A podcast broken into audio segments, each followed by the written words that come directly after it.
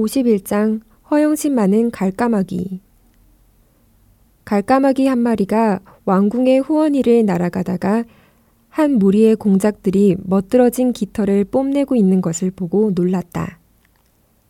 갈까마귀는 원래 잘생기지도 예의가 바르지도 않은 새였다. 하지만 그들처럼 꾸밀 수만 있다면 자신도 공작들의 사교계에 낄 수 있을 것만 같았다. 그래서 그는 떨어진 공작 깃털 몇 개를 주어서 자기의 까만 깃털 사이에 끼우고서 친구들에게 그 모습을 마음껏 뽐냈다. 그러고는 왕궁의 후원으로 날아가서 공작들 사이에 섰다. 하지만 공작들은 금방 갈까마귀를 알아보았다. 그들은 속았다는 사실에 분통이 터진 나머지 그의 몸에서 공작의 깃털은 물론이고 갈까마귀의 깃털까지 전부 뽑아버렸다. 불쌍한 갈까마귀는 풀이 죽어 친구들에게로 돌아갔다.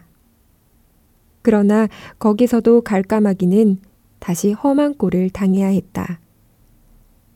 그의 친구들은 갈까마귀가 거들먹거리던 모습을 잊지 않고 있었다. 그래서 허영심 많은 갈까마귀는 무리에서 쫓겨나고 말았다. 51장 허영심 많은 갈까마귀의 교훈은 빌린 깃털을 붙인다고 아름다운 새가 되지는 않는다. 입니다. 52장 원숭이와 돌고래 예전에 아테네로 가던 그리스의 선박 하나가 아테네의 항구 피레우스 근처에서 좌초된 적이 있었다. 당시에 인간과 특히 아테네인들과 매우 친했던 돌고래들이 아니었다면 탑승자들은 모두 죽었을지도 모른다는 말까지 있었다. 어쨌거나 그때 돌고래들은 조난당한 사람들을 자신들의 등에 태워서 해변으로 데려다 주었다. 그런데 당시 그리스 사람들 사이에는 여행을 갈 때 자신들이 기르던 원숭이와 개를 데려가는 유행이 있었는데 그때 사람들을 구하던 돌고래 중 한 마리가 물속에서 허우적거리는 원숭이를 사람으로 착각하고 말았다. 그래서 돌고래는 그 원숭이도 사람처럼 등에 태우고는 해안으로 향하기 시작했다. 구조된 원숭이는 점잔을 떨며 돌고래의 등 위에 앉았고 돌고래는 원숭이에게 예의 바르게 물어보았다. 저 빛나는 아테네에서 오신 분이시죠? 원숭이는 거만하게 대답했다. 그렇소이다. 우리 집안은 아테네에서도 가장 고귀한 집안이지. 돌고래는 다시 대답했다. 그렇군요. 그럼 피레우스 항에도 자주 가시겠네요. 그럼 그럼 가고 말고 피레우스 씨의 집에도 자주 들른다오. 가장 친한 친구거든. 원숭이의 이상한 대답에 돌고래는 놀라서 뒤를 돌아보았다. 그리고 자신이 원숭이 한 마리를 데려가고 있었다는 것을 알았다. 돌고래는 아무 거리낌 없이 원숭이를 물속에 버리고서 다른 인간을 구하려고 떠났다. 52장 원숭이와 돌고래의 교훈은 하나의 거짓말은 다른 거짓말로 이어진다. 입니다.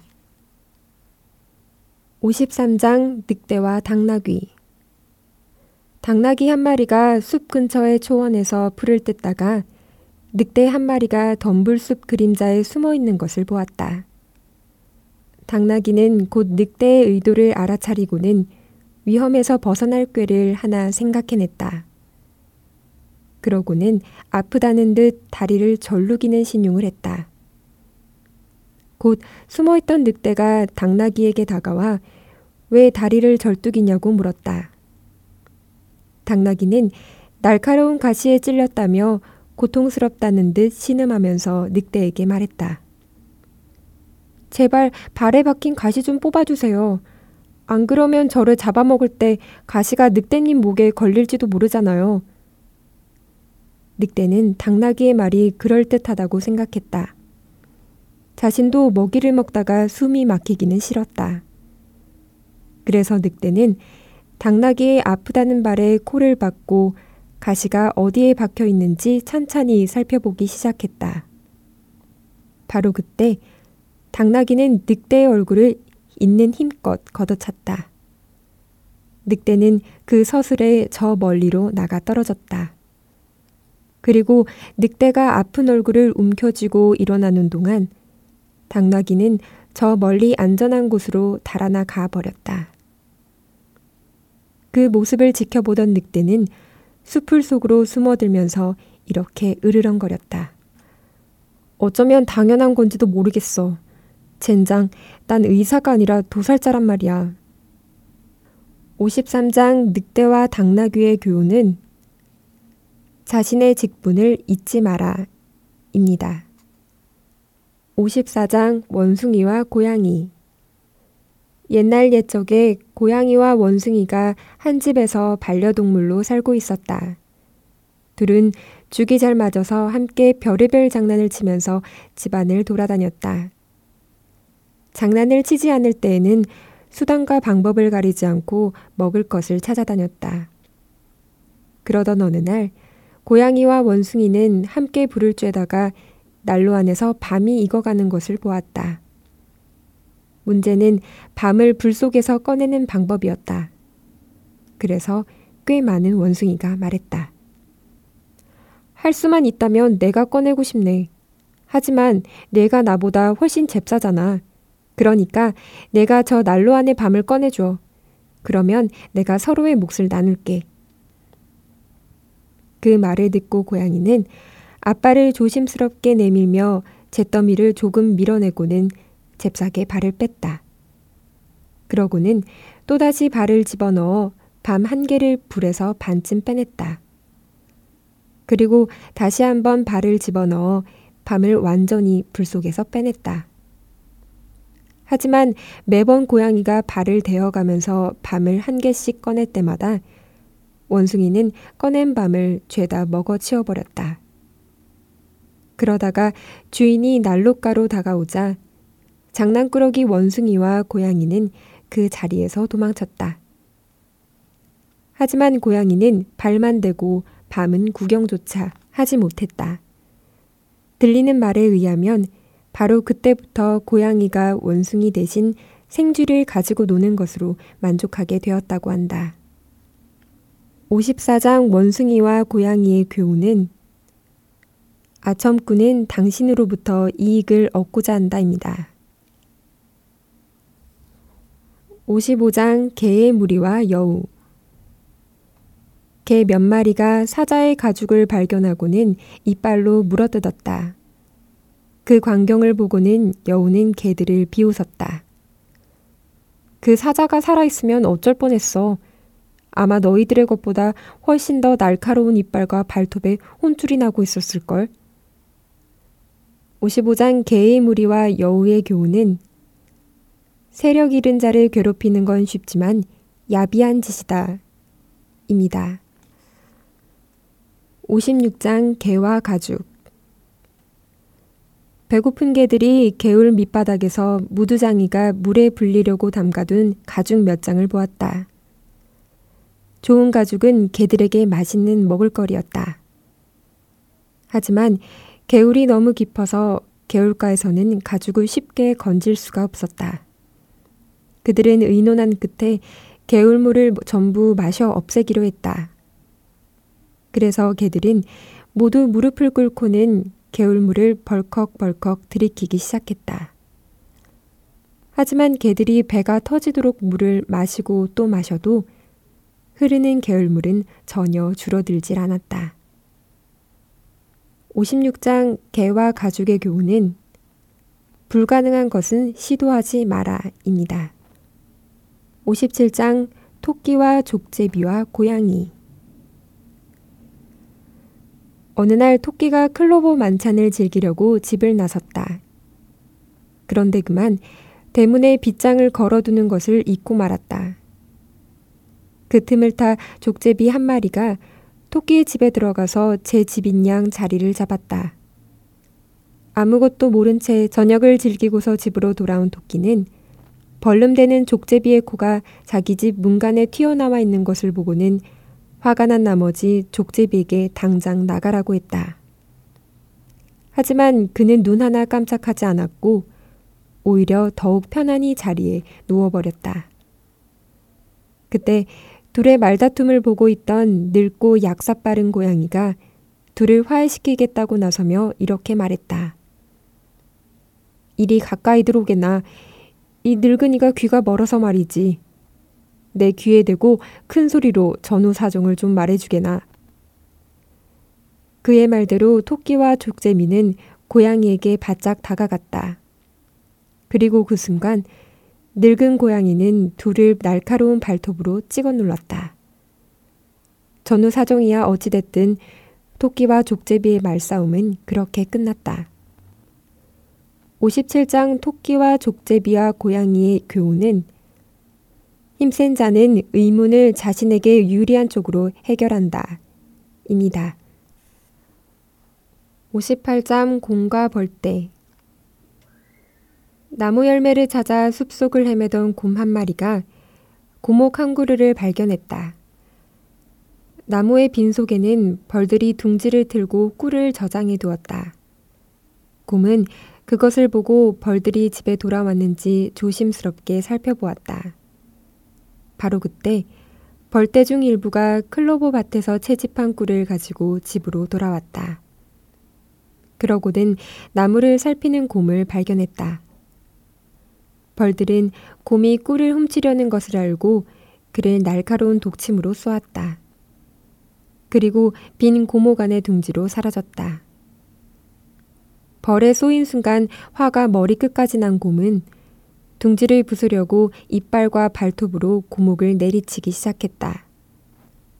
하지만 그 때문에 둥지에 살던 벌들이 전부 쏟아져 나왔다. 결국 불쌍한 공은 벌떼에 쫓겨 헐레벌떡 물속으로 뛰어들었다. 58장 곰과 벌떼의 교훈은 한 번 입은 상처는 침묵 속에서 다스려라. 분노는 수천 개의 상처만을 더할 뿐이다. 입니다. 59장 외가리 어느 날 아침 외가리 한 마리가 강가를 살금살금 걷고 있었다. 눈은 깨끗한 물속을 뚫어져라 바라보면서 언제라도 뾰족한 부리로 아침 식사가 될 만한 물고기를 잡아 올릴 준비를 하고 있었다. 그는 제법 까다롭게 먹잇감을 골랐다. 깨끗한 강에는 물고기가 넘쳐났지만 그는 이렇게 말할 뿐이었다. 새끼 물고기는 안 돼. 그렇게 살도 없는 놈들로는 간에 기별도 안 간다고. 그때 살지고 어린 농어가 다가오는 것을 본 외가리가 말했다. 저놈도 안 되겠어. 저런 걸 잡자고 불을 벌릴 필요는 없지. 하지만 해가 점점 떠오르자 물고기들은 강가의 얕은 물을 떠나 좀 더 시원한 강 밑바닥으로 헤엄쳐 내려갔다. 외가리의 눈에 띄는 물고기도 더 이상 없었다. 결국 외가리는 조그만 달팽이 한 마리로 아침 식사를 때워야만 했다. 59장 외가리의 교훈은 너무 까다롭게 목적에 맞추려 하지 마라. 최악의 결과에 만족하거나 아예 아무것도 얻지 못할 것이다. 입니다. 60장 여우와 표범 여우와 표범이 푸짐한 저녁을 먹고 느긋하게 쉬다가 자기네들의 잘생긴 외모를 두고 말싸움을 시작했다. 자신의 윤기 있는 점박이 털을 매우 자랑스러워하던 표범은 여우가 너무 평범하게 생겼다고 쏘아붙였다. 여우는 사실 풍성하면서도 끝은 새하얀 자신의 꼬리를 자랑스러워했다. 하지만 동시에 자기가 외양으로는 표범을 이길 수 없다는 것도 잘 알고 있었다. 그래도 여우는 말싸움을 계속했다. 자신의 기지를 더욱 날카롭게 갈고 닦기 위해서이기도 했지만 말싸움 자체도 즐거웠기 때문이다. 보아하니 표범은 슬슬 약이 오르는 것 같은 눈치였다. 그래서 여우는 늘어지게 하품을 하고는 자리에서 일어났다. 그러고는 이렇게 말했다. 사실 자네의 털이 엄청나게 멋있기는 하지. 하지만 몸매 대신 머리에 조금 더 신경을 쓰면 자네는 훨씬 더 멋있어질 거야. 난 그게 진정한 아름다움이라고 생각한다네. 60장 여우와 표범의 교훈은 외모가 멋지다고 정신까지 멋진 것은 아니다. 입니다. 61장 수탉과 여우 어느 맑은 저녁 늙고 현명한 수탉 한 마리가 저물어 가는 태양을 보며 노래를 부르려고 나무 위로 올라갔다. 그는 잠들기 전에 세 번 날개를 퍼덕이고 나서 큰 소리로 울었다. 하지만 날개로 머리를 가리고 잠들려는 순간 빨간 털과 길고 뾰족한 코가 그의 작고 동글동글한 눈에 띄었다. 바로 여우였다. 여우는 수탉이 있는 나무 밑으로 다가와 즐겁다는 듯 흥분해서 말했다. 좋은 소식이 있습니다. 수탉은 여우가 아주 무서웠지만 마음을 침착하게 다스리고서 물었다. 무슨 소식 말이오? 그러자 여우가 대답했다. 닭과 여우를 비롯해서 모든 동물이 지금부터 영원히 서로의 다름을 잊고 더 이상 다투지 않기로 했다. 평화와 우정의 시대라니 한번 상상해 보세요. 저도 당장 당신과 포옹을 나누고 싶군요. 친애하는 수탁 씨, 이리 내려와서 이 기쁜 순간을 함께 나눕시다. 그 말을 듣고 수탁은 대답했다. 굉장하구먼. 아주 기쁜 소식이야. 하지만 그러면서도 수탁은 깨금 발을 짚으며 저 멀리에 있는 무언가를 보는 척했다. 여우는 살짝 초조해져서 물었다. 왜 그러십니까? 뭐가 보이나요? 수탁은 대답했다. 이런 저기 두 마리의 개가 이쪽으로 오는구먼. 그들도 이 기쁜 소식을 들은 모양이야. 그 말을 듣자마자 여우는 꽁무니가 빠지도록 달리기 시작했고 그 모습을 본 수탉이 말했다. 거참 기다리게 어딜 그리 급히 가는가? 이젠 개들도 자네의 친구 아닌가? 여우는 대답했다. 그렇긴 하지만 아직 그 소식을 듣지 못한 개들일지도 모르잖아요. 게다가 저도 아주 중요한 약속이 있어서요. 깜빡 잊을 뻔했네요. 그날 밤 수탉은 따스한 깃털 속에 머리를 파묻으며 미소 지었다. 왜냐하면 꽤가 많은 적을 이겼기 때문이었다. 61장 수탉과 여우의 교훈은 꽤 많은 자는 쉽게 속는다. 입니다. 62장 늑대와 염소 몹시 굶주린 늑대 한 마리가 가파른 절벽 꼭대기에서 풀을 뜯고 있는 염소를 발견했다. 절벽이 너무 높은 탓에 늑대는 아무리 애를 써도 염소를 잡을 수 없었다. 그래서 늑대는 염소의 안위를 걱정하는 척하며 이렇게 외쳤다. 거기에 있으면 위험하잖아. 떨어지면 어쩌려고 그래? 내 말 듣고 얼른 내려와. 여기 세상에서 가장 부드럽고 좋은 풀이 널려 있어. 그러자 염소는 절벽 끝에서 늑대를 내려다보며 말했다. 날 그렇게까지 걱정해 주다니. 거기에 내가 먹는 풀까지 걱정하더니 친절도 하셔라. 하지만 난 당신을 잘 알아. 당신이 진짜 걱정하는 건 내가 아니라 당신의 배고픔이잖아. 62장 늑대와 염소의 교훈은 이기심에서 나온 호의는 받아들이지 마라. 입니다. 63장 당나귀와 배짱이들 어느 날 당나귀 한 마리가 들판을 산책하던 중 한 구석에서 배짱이 몇 마리가 즐겁게 노래 부르는 것을 보았다. 그는 배짱이들의 즐거운 노래에 크게 감동받았고 자신도 그들처럼 노래를 부르고 싶다는 생각을 했다. 그래서 당나귀는 메뚜기들에게 예의 바르게 물었다. 도대체 어떻게 하면 그렇게 아름다운 목소리를 낼 수 있지? 훌륭한 노래를 위해 특별한 먹이라도 먹는 거야? 아니면 신들이 내리신 넥타르라도 마신 거야? 당나귀의 말에 농담하기를 아주 좋아하는 백장이들이 대답했다. 이슬을 마시면 돼요. 한번 마셔보면 당신도 우리처럼 노래를 부를 수 있을걸요? 그 이후로 당나귀는 먹이도 먹지 않고 이슬만 마시면서 살기 시작했다. 그렇게 해서 멍청한 당나귀는 굶어 죽고 말았다. 63장 당나귀와 배짱이들의 교훈은 자연의 법칙은 바꿀 수 없다입니다.